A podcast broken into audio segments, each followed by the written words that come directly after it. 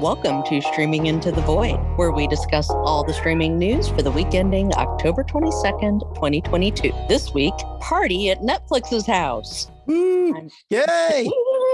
I'm Kim Hollis, and I believe in the Great Pumpkin. Also, Tim Brighty, content creator, gamer, and next Prime Minister of the UK. I mean, fine. If no one else wants to do it, I'll be right there in England. Just give me a few. I've got a head of lettuce that says you can't. Also, David Mumpower, author of Disney Demystified, streaming media analyst, and someone who is skipping the ratings section this week. What is wrong with people? We knew it was coming, but yes. And the podcast is produced and edited by Raul Buriel, who's going to save us all a lot of time by saying, I told you so right now. I told you so. I wonder what that's about.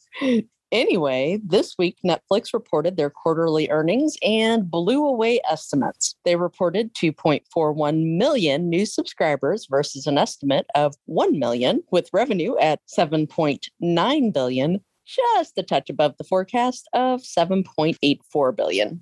It was all good news for Netflix, as you were told. Remember just a couple months ago, the last time they did this, and everyone was like, Netflix's peak, streaming is over, game over, they're done. Yeah, it's the complete opposite of that now. Yeah, it's clear that the Netflix system works. After stumbling last quarter, Netflix did a few things to appease the markets, all the right moves. They cut back in frivolous spending. They had a few layoffs. They even announced their ad-supported tier. But in the end, they stayed the course and came out roaring this quarter. It's almost like having a virtual monopoly is a good thing in business. There's been a lot of ink spilled in the last couple of months about the quality of the Netflix product. Unquestionably, if you look at critic and even viewer ratings for Netflix shows and movies, it's pretty dismal, but it's not hurting their bottom line. Netflix knows that so long as they keep on pumping out content, subscribers will stick around. Netflix wasn't afraid to crow during their earnings call about movies that were largely ridiculed by critics and oftentimes by viewers as well. The Gray Man, Purple Hearts, these movies are not well regarded, and they're still full steam ahead with projects that some would say are distracting them from their core product, like mobile gaming. Netflix is not afraid to write a roadmap and then move ahead with it. They know what's right for Netflix, and damn the analysts. The fascinating part to me is we look at this analytically, and everybody is criticizing Netflix because they're saying, oh, this metric is bad or that metric is bad. And Netflix is just basically puffing out its chest going, we have just proved yet again, you all don't understand what metrics matter to us. You're looking at the wrong stuff. We're inside. We know how our business works, and we have the perfect handle on exactly what to do to keep increasing subscribers, revenue,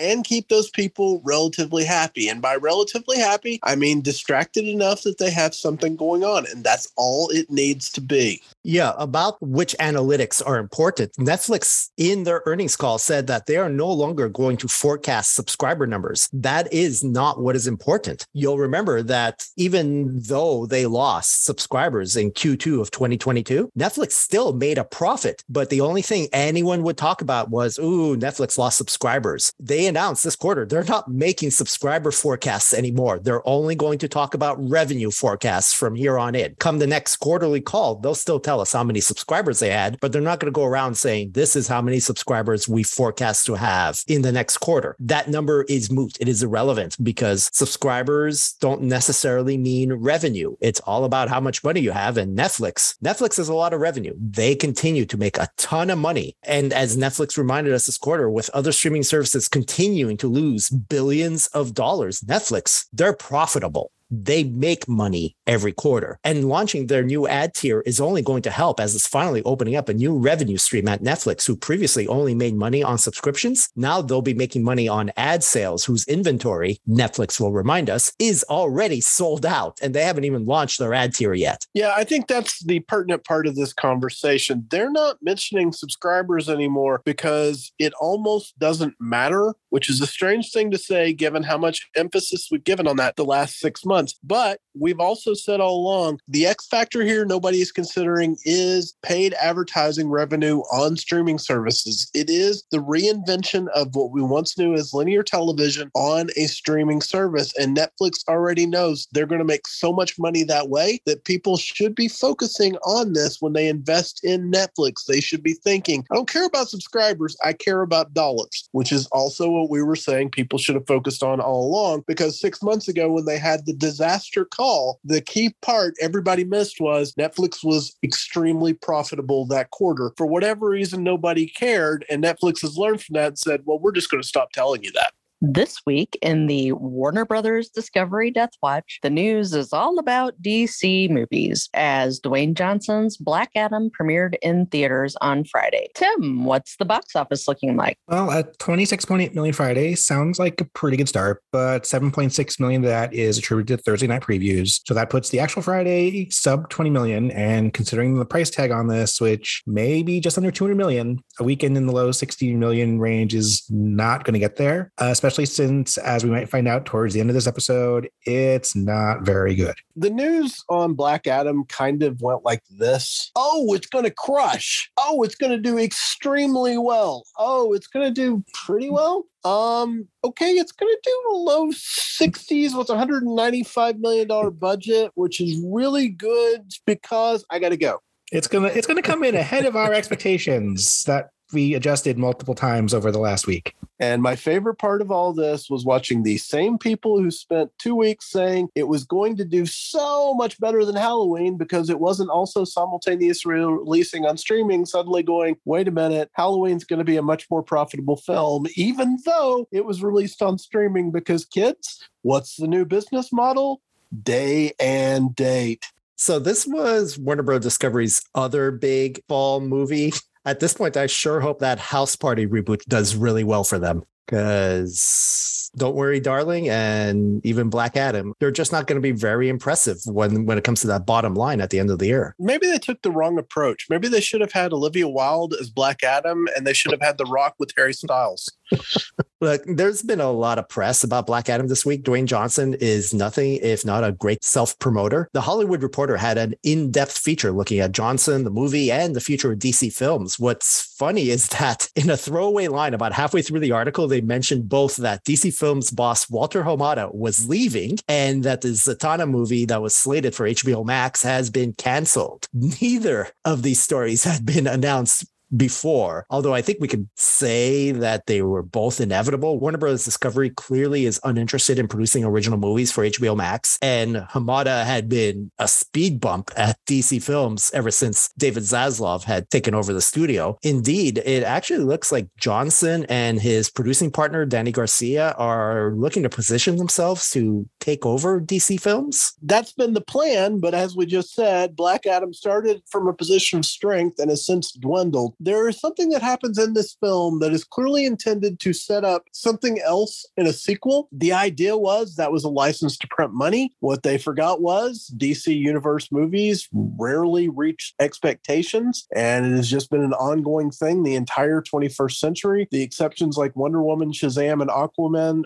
are few and far between, whereas what we've seen most of the time is this Black Adam scenario where they start out saying tracking's in the mid-70s, and then the film makes $60 million. Now, we still have a little bit of wiggle room here. I want to emphasize we're recording this on Saturday night. It's possible that it gets to the mid-60s. Even the mid-60s, though, for a film that made $195 million, it's going to be eyeing worldwide box office to carry it, and we still don't have the strength in international marketplaces that we had in 2019. There just aren't a lot of positives here. However, Danny Garcia is a business genius in all stretches of the imagination, and nobody else seems to want the DC Universe gig. So I can fully envision a scenario where The Rock and his ex-wife take over the entirety of DC Films and make themselves the Kevin Feige, because they stand to make literal billions of dollars in that scenario if it works. However, most of the time, we're going to see more Black Adams where I don't know what to say other than this. They had a specific opportunity here to cut the cord and get away from Zack Snyder, which has been what has been holding them back all this time. And instead, they recommitted, which is just madness to me. Yeah, it looks like the play here is to continue on with this kind of dark superhero, more mature universe than what Marvel's doing. In fact, that Hollywood Reporter article mentioned that James Gunn had pitched a new project as well. And that, again, would inevitably put it in the darker, more mature vein, as his previous projects like Peacemaker and The Suicide Squad were also very much in the Snyderverse vein. The alternative is to reboot everything at this point, and I think they're too committed to have to reboot everything, so I guess their only choice is to move ahead and hope that their next projects are going to be better. Anything's possible, but what information do we have that would suggest that future projects will be better from a studio that is doing everything that it can to drive away all of its creative talent? No, that's fair. If you look at what's left on the DC slate, we've got a Shazam sequel, which I guess leans more kid-friendly, but then we've got the Flash movie with a star that is currently in court looking at prison time in the decades. David Zaslav has painted himself into a corner here. I don't know how he gets out of this. To reboot all the DC universe at this point seems unlikely, but I also don't see how they stay the course with what they have. Yeah, we're just going to have to wait and see how the next DC project does, which I believe the next DC project is the Shazam 2 movie. Is that right? I believe that's correct, yeah. Banking on a Shazam sequel to save an entire studio, that's tough. Yeah, like you said, it kind of lives outside these other DC movies in a lot of ways. I mean, it is a DC movie, but it doesn't necessarily feel connected to these other films in tone or in continuity, even if it is. I don't even know if you can count on that one to be a good indicator of the rest of the universe. Maybe Peacemaker Season 2 on HBO Max will save them all. Their 2023 slate appears to be, yes, the Shazam sequel in March, The Flash in June, something called Blue Beetle in August, and then an Aquaman sequel in December 2023. Oh, dear. Wow.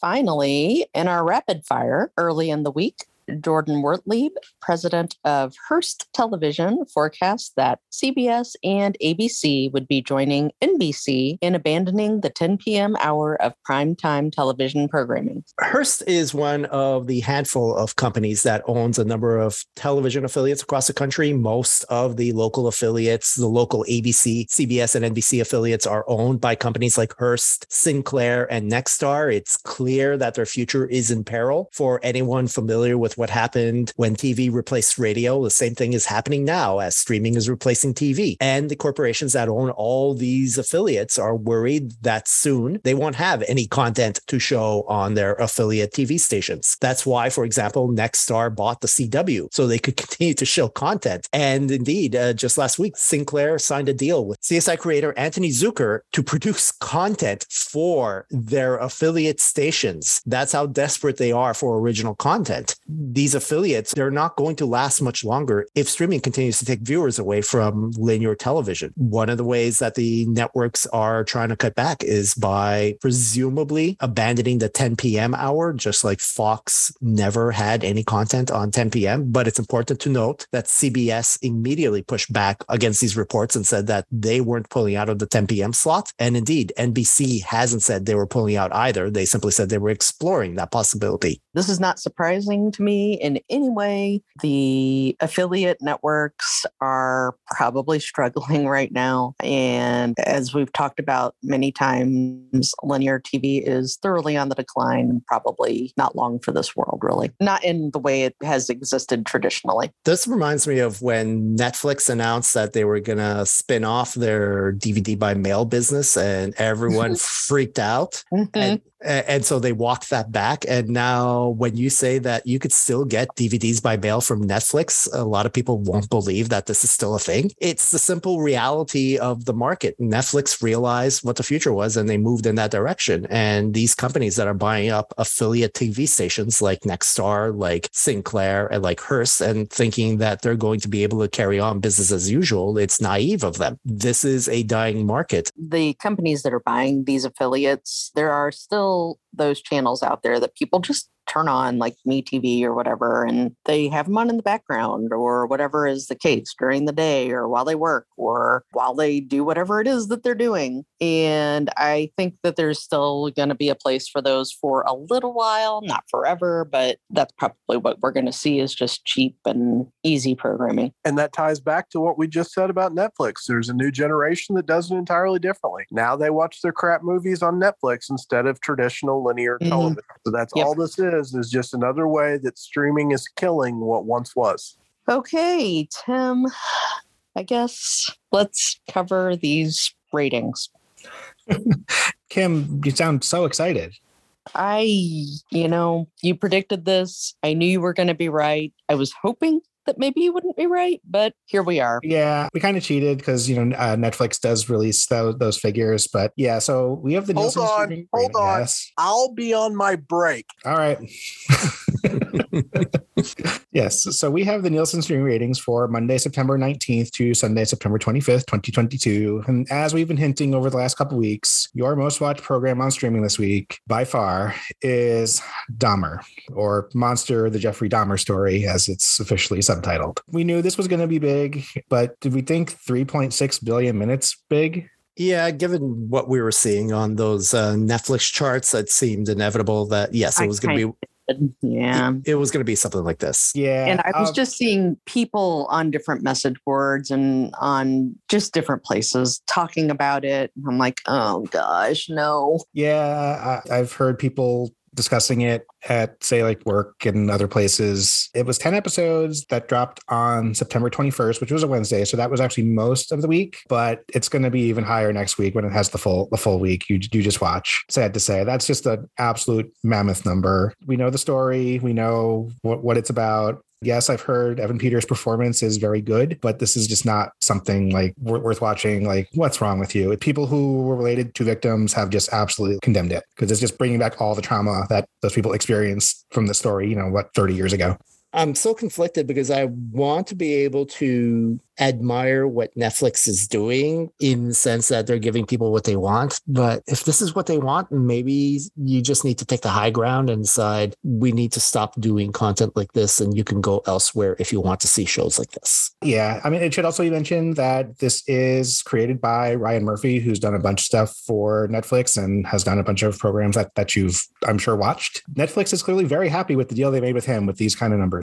Yeah. Ryan Murphy has had a bit of a renaissance over at Netflix. His original projects weren't doing so well, and he'd be constantly compared to the deal that Netflix had made with Shonda Rhimes, where in fact Shonda was getting a lot less money from Netflix, but she had produced shows like Bridgerton, a smash hit, and Ryan Murphy in just the last few weeks has had this Dahmer miniseries as well as The Watcher, another hit on Netflix, and so suddenly Netflix loves Ryan Murphy. Which actually is likely to be the show in a few weeks that will displace this from the top spot on the originals chart. One last tidbit before we move on. As we've hinted, Netflix does release some data in terms of hours, and this is by a significant margin, though the margin between it and the first place show is even larger. Their second most watched English series in the first 28 days of release. Stranger Things season 4 is far beyond everything else. But yeah, this topped both seasons of Bridgerton. It topped any other season of television that you can think of that they've released just in terms of viewership in its first 28 days. So why, people, why?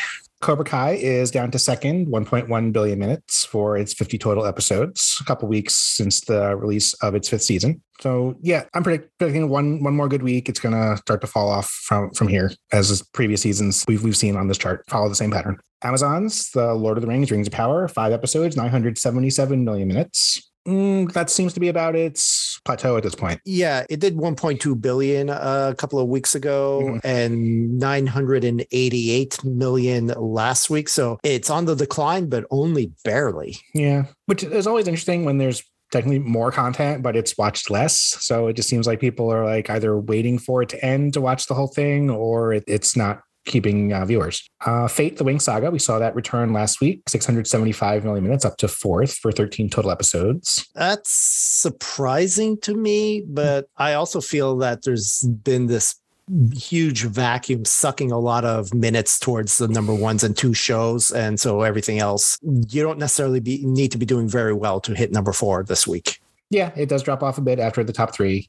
Still, I think an above average week, at least on the originals chart.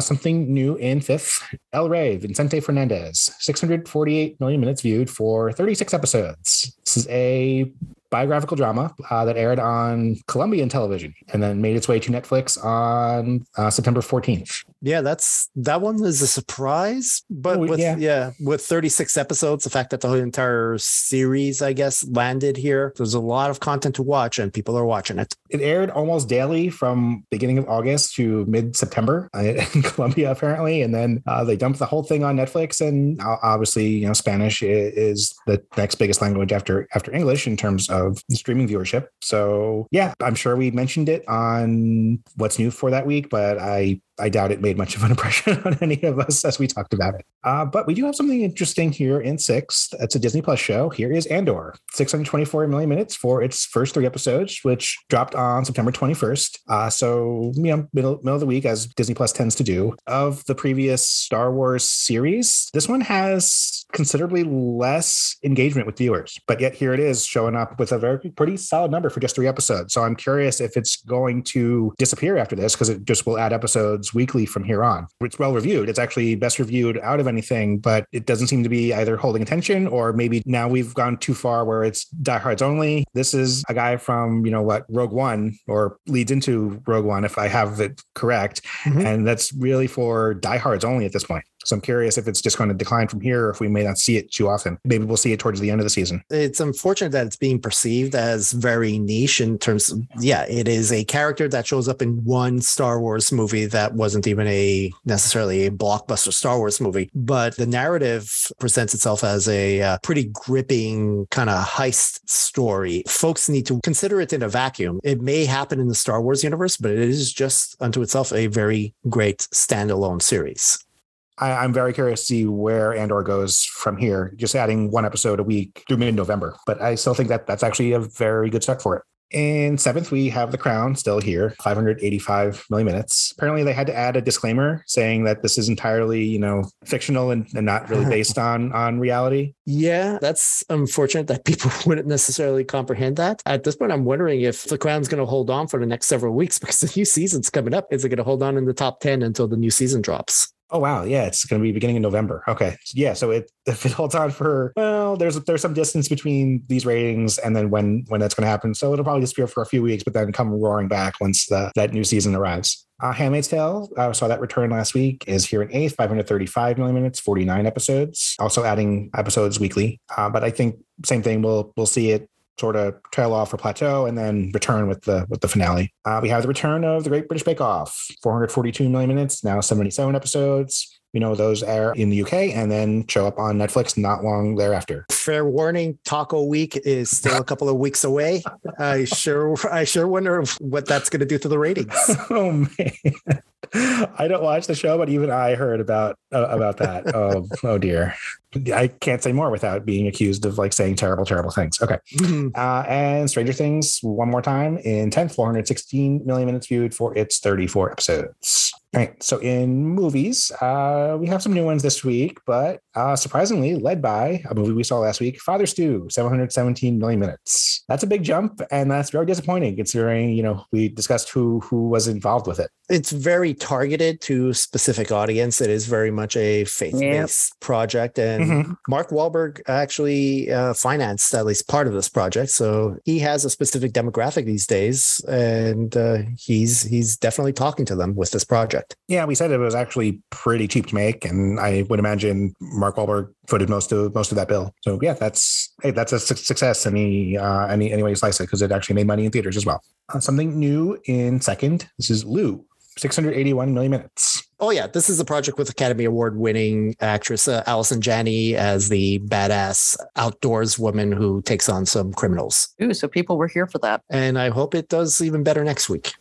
Yeah. Yeah, I hope so, because we do like Allison Janney. Reviews were actually on the positive side, which is surprising for a Netflix film. 70% fresh. They don't love it, but they, you know, they said, hey, no, enough reviews were generally positive on it. Just a slight Netflix sheen. Yes. But yes, action movie starring Allison Janney. So cool. Third, another movie we saw last week, Do Revenge. It's up to third, but it does. The numbers take a drop from the top two, 393 million minutes. I still expected better from this. Yeah, a bit of a bump from last week and a climb in the charts, but not a big bump from last week. So yeah, not a big seven day bump compared to the initial 3-day release. It does feel like everyone who's wanted to watch it has now watched it. Yes. And we may see it again next week. We may not, but it's going to disappear pretty quickly from here. The Disney Plus movies that had occupied the top two spots for the last couple weeks are fourth and fifth, Thor: Love and Thunder, and fourth, 309 million minutes, and Pinocchio, 282 million minutes. So big drops from their peaks, but they're hanging around because the movies chart does tend to be on the light side towards the bottom of the chart. It's surprising to me that Pinocchio is keeping pace with Thor: Love and Thunder. No one liked Pinocchio. These two movies don't really have anything in common, but they feel very intertwined for some reason. Mm-hmm. Outside of both arriving on Disney Plus Day, apparently. Something else new in sixth this week, A Jazzman's Blues, 249 million minutes. This is the Tyler Perry movie. Yeah, but not in a Medea way. This is a period drama by Tyler Perry. If ever Tyler Perry wanted to make an Oscar movie, this was his attempt at it. Yeah, I mean, he makes these films for a very specific audience, and they do well enough. We actually like him a lot as an actor, but he's got his own niche with these films, and he's made a lot of money off of it. So good for him. Despicable Me 2 is in 7th, 237 million minutes. Sing 2, 223 million minutes. Those have hung on for a while. Here's your odd one for the week. This Is the End, 212 million minutes. Believe it or not, this actually returned to Netflix for some reason on September 16th. Why that exact date? I have no idea. But that's why it's here. Yes, this is that, 2015, 2016 comedy with Jonah Hill and friends essentially playing themselves. Yeah. But yep, sure, why not? So of course, once it arrives on Netflix, they treat it as if it's brand new content and it gets promoted. That algorithm's got some learning to do. And we wrap up movies with Encanto, 197 million minutes in 10th. Acquired is 10 shows we've seen before, led by House of the Dragon, now with 6 episodes, 1 billion minutes. Hooray. Yep. We kind of predicted this last week that it might pass Lord of the Rings. Sweep the head of Rings of Power, yes. Mm-hmm. Not much more to say about it, really. No, not really. I feel like people are hyped for the finale, which I believe is coming this weekend. So those numbers. It's Sunday, today is the 22nd as we record it, and it'll be the 23rd. Yep. So we won't see these numbers for a month, but I feel like people have really stuck with it. I don't know. From what I'm reading, I think people got very cold on the Rings of Power until the finale. And then they were like, okay, there was some interesting stuff that makes me want to rewatch it. While House of the Dragon is starting to become a lot more melodramatic and people are turning against it, arguing that it's just essentially a soap opera with dragons. Well, I like it. And I thought last week's episode was its best one. Potato, I guess. It hasn't evolved into hate watching as like the last season of Game of Thrones did. I don't think that's at all. Yeah. Yeah. Watching people turn on that in real time was always impressive. It was something. Yeah. It is a closer than expected race at the top though, because second was the show we saw last week. It's still here, In the Dark, with 918 million minutes. Just what the heck on these CW shows. No one watches them on the CW. Everyone just waits for them to show up on Netflix. Yeah. It's so weird how this happens. Yep. You know, Cocomelon behind it and 817 million. And then the usual suspects, all the HBO Max shows we've seen before. Bluey's been hanging on for a while, and CIS, Gilmore Girls is always nice to see. But yep, nothing else exciting outside of those top spots. So overall, pretty quietish week outside of, you know, the ridiculous number for the Jeffrey Dahmer show, which is going to go even higher next week. And I'm very curious to see where Andor goes over the next few weeks. And that's really all for the ratings for this week. In our green lights and cancellations this week, Sons of Anarchy creator Kurt Sutter has landed a deal for a Western series at Netflix called The Abandons. The Westerns are all hot again, especially in the wake of Yellowstone. Now, this one is actually a period Western, and Kurt Sutter seems to be a pretty hot talent in Hollywood. So let's see if he can deliver something popular. Knowing Netflix, this is going to be in the top 10, so wait for it. Just wait for it. Netflix will also be adapting the popular Black Samurai novels as a feature film, directed by Chad Stahelski, the former stuntman who directed the John Wick movies. The novels revolve around an American soldier in Japan who learns the ways of the samurai. This is a big get for Netflix. The director who essentially steered John Wick into a blockbuster franchise, whether it's good or not is another matter. Netflix isn't necessarily known for producing good quality movies, but this one, they're going to push this one hard. Definitely. In what is surely a poorly kept secret, Adam Sandler is re-teaming with the Safdie brothers, who previously directed him in Uncut Gems. Their next project, which is slated for Netflix, is reportedly set in the world of high-end card collecting. Yeah, Sandler had been telling anyone who would listen that he was going to be working with the Safdie brothers again. It was simply a question of where this project would land. Having seen Uncut Gems, I don't think this is necessarily going to be a cheerful, happy movie, but it's probably going to get a lot of people a lot of praise. Not surprised that it's going to land with Netflix, even though it disappointed a lot of people that it wasn't a theatrical release. Mm-hmm. But I'm sure given their pedigree, they will give it that token release to qualify for the awards, because a lot of people consider Adam Sandler was robbed for Uncut Gems. Yep. Warner Brothers and Legendary are moving ahead with their Dune spinoff, Dune: The Sisterhood, on HBO Max, with a cast that includes Game of Thrones and Obi-Wan star Indira Varma as Empress Natalia.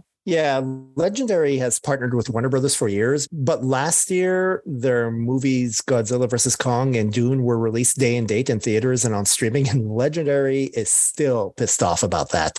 When their deal with Warner Brothers lapsed in August of this year, Legendary started looking around for a new studio to partner with, but Warner Brothers is still their partner on the Dune franchise. Dune 2 is still coming up next year, or is it the following year? I don't know anymore. So HBO Max gets the Dune spinoff. Good for them. Yeah. Hooray, sci-fi witches. All kidding aside, if this is done well, it will be an excellent series that really should be a significant hit. It's a little bit Game of Thrones and a little bit Handmaid's Tale. So there's a lot to like here. Apple continues its flirtation with Skydance Media. Having just recently premiered the greatest beer run ever, they've now signed on for The Gorge, starring Anya Taylor-Joy and Miles Teller. The script's being kept secret, but it's rumored to be one of Hollywood's hottest projects. How is Miles Teller somehow a movie star? He's a great actor. He's a total douche, but he's a great actor. And he's shown up in so many projects lately. He's got to have a great agent. Whiplash was his big breakthrough, so he's clearly got the acting chops, but when Hollywood's got their choice of young talent, why is Miles Teller getting all the jobs? Yeah, he was also really great in The Spectacular Now, which came a little bit before Whiplash and maybe the movie that got him that role. He's really good when he's in the right role. He's also really apparently problematic as far as a human being. Yeah, that's the challenge, but there's just no arguing the fact that his casting in Top Gun Maverick was an absolute masterstroke. Absolutely, yeah, he was terrific. Trying to replicate some of the success Netflix had with Red Notice, Amazon Prime Video has signed Lucy Liu, Dwayne Johnson, and Chris Evans for a holiday action comedy called Red One. It'll be directed by Jake Kasdan, who previously worked with Dwayne Johnson in the Jumanji movies. This is one of those projects where first they open up a suitcase full of money, and then they figure out all the people they could hire with that much money. Do we have a script? No. Does it matter? No. Amazon also announced this week the sports docuseries Coach Prime, taking us behind the scenes of Deion Sanders' Jackson State University football program.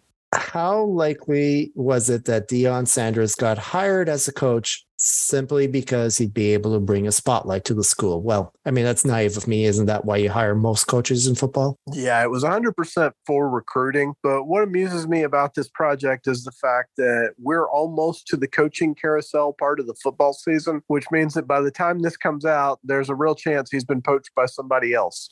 Proving just how quickly things can fall apart in Hollywood. Just weeks after announcing that Keanu Reeves had signed on to star in the upcoming Hulu series based on the novel Devil in the White City, produced by Martin Scorsese and Leonardo DiCaprio, Reeves has departed the project. Just days later, director Todd Field also left the project. DiCaprio's been trying to make an adaptation of this book for years, and at this point it looks like this latest attempt is DOA. That's too bad. Seeing Keanu Reeves in a series on streaming would have been probably pretty damn awesome. Unclear why this project fell apart. Maybe it was because Todd Field just realized how much of a get he is, and he's going to be moving on to bigger and better things. And without him in the project, Keanu maybe didn't want to stay on board. It's too bad. We were all very excited when this was announced, and now it's probably dead for another decade. Sad. Paramount's Showtime has announced that The Man Who Fell to Earth will not be returning for a second season. The series, based on the 1963 science fiction novel, which was previously made into a movie starring David Bowie, never caught on with audiences. Showtime at this point is very much an afterthought over at Paramount. All the new and original content is showing up on Paramount Plus. If maybe this had premiered as a Paramount Plus series, maybe it would have gotten more viewership. It's important to note that it was also showing on the Showtime cable network, but even there, it didn't really seem to be making any waves.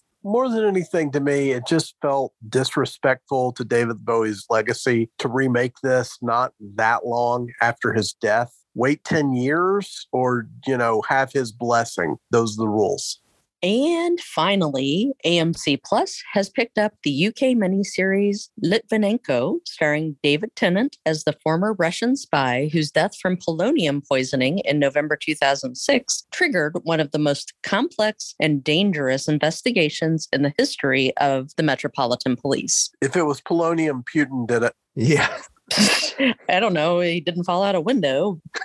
Yeah, David Tennant has been no stranger to serialized TV drama since departing as Doctor Who probably a decade ago now. The only reason this is significant is because this UK series has been licensed all over the place, as it'll be playing on ITV's streaming service in the UK, Amazon Prime Video in Canada, and Viaplay in the Nordic countries and other parts of Europe. All right. As always, we close out with what's been keeping us busy this past week. And I guess I'll talk about Black Adam, which we watched on Thursday night. I hated it. It was terrible. I hated it early into the film. There is not an original idea in the movie. It very much has the Zack Snyder sheen all over it. A lot of the same techniques and styles and whatnot that you will associate with Snyder, they're totally present and obnoxious in the movie in a lot of ways. The worst offense, though, is the script. The script is so insulting. There's nothing in that script that hasn't already been in the MCU. It's like they saw it and said, ooh, let's take that. And ooh, let's take that. It's disappointing because I feel like they had a really good group of actors for this film that they could have done some good things with. I think that Johnson could have been a good Black Adam. And I think that Pierce Brosnan is clearly having a lot of fun here. And I love Aldous Hodge and I love Sarah Shahi. It's just painful to see that this is what they wound up with. Anyway, I don't recommend it. David asked me what my letter grade was for it. I said a C-, D+. He thinks I give it an F, so maybe I do. I don't know. Anyways, David, how about you? I said I was sorry, okay? Yes, going to Black Adam was my idea, and yes, I will be paying for that for a long time to come. You did say I get to pick the next one. Yes. There were 3 or 4 times during the movie where Kim guffawed at the dialogue so loudly, I thought we were going to get beaten up. I mean, it was a crowd that loved the film, which is weird for something with the B Cinema score. B Cinema score indicates that Kim's right. It's a crap film. But we were at an audience that was clapping during the film and clapped loudly after the film was over. And I'm looking around wondering what experience they just had that I somehow missed in the same place. She's right about the cast. Honestly, that is probably the best implementation of the Justice Society of America as you can have, because a lot of these extraneous DC characters are just so stupid at their core. And I say that as somebody who, likes DC, has read DC comics, but they had a Dr. Fate that was watchable. The character that could do the tornadoes had stunning special effects that seemed completely out of place with the gray of the rest of the film. It worked. It absolutely worked in that regard. But then they also had a guy who played Atom Smasher was the character name, but they just scratched out Deadpool and put in Atom Smasher there. He's there for really, really lame comic relief, and it doesn't work at all. It was about as poorly as you will ever see an exceptional cast used in a mainstream movie. I mean, this is like, when you hear that Helen Mirren is in Fast and the Furious, you're kind of like, oh my God, I'm really, really scared. Black Adam is what that could look like when it goes wrong. I give it like a C. I did not hate it the way that Kim did. It's just a very generic, you know what, I'll say C-, slightly subpar film, but she despised it. It is nasty as I have ever seen her be during a cinematic viewing, legitimately. All right, Raul, how about you? Well, I'll mention Sprung on Amazon Freevee. This is a Greg Garcia pandemic comedy series starring Garrett Dillahunt as a convict released from prison during the pandemic. I did expect this to be a lot more on the humorous side, although it feels like Garcia has matured a bit since his days creating My Name is Earl and Raising Hope. And there was definitely some dark elements to it, including one episode where Dillahunt goes full Sopranos when he finds the guy who's responsible for his imprisonment and proceeds to do some unpleasant things to that guy. Still, it is a comedy, and I just watched the finale this week, and the finale was everything I wanted. In the final episode, they wrap up all the loose ends and deliver a pretty bittersweet ending that left me a little misty-eyed. So if you can find it, it's free on Amazon Freevee. You just need to find the app and watch it there. I do recommend it highly. I just don't expect it to be a straight-up slapstick comedy.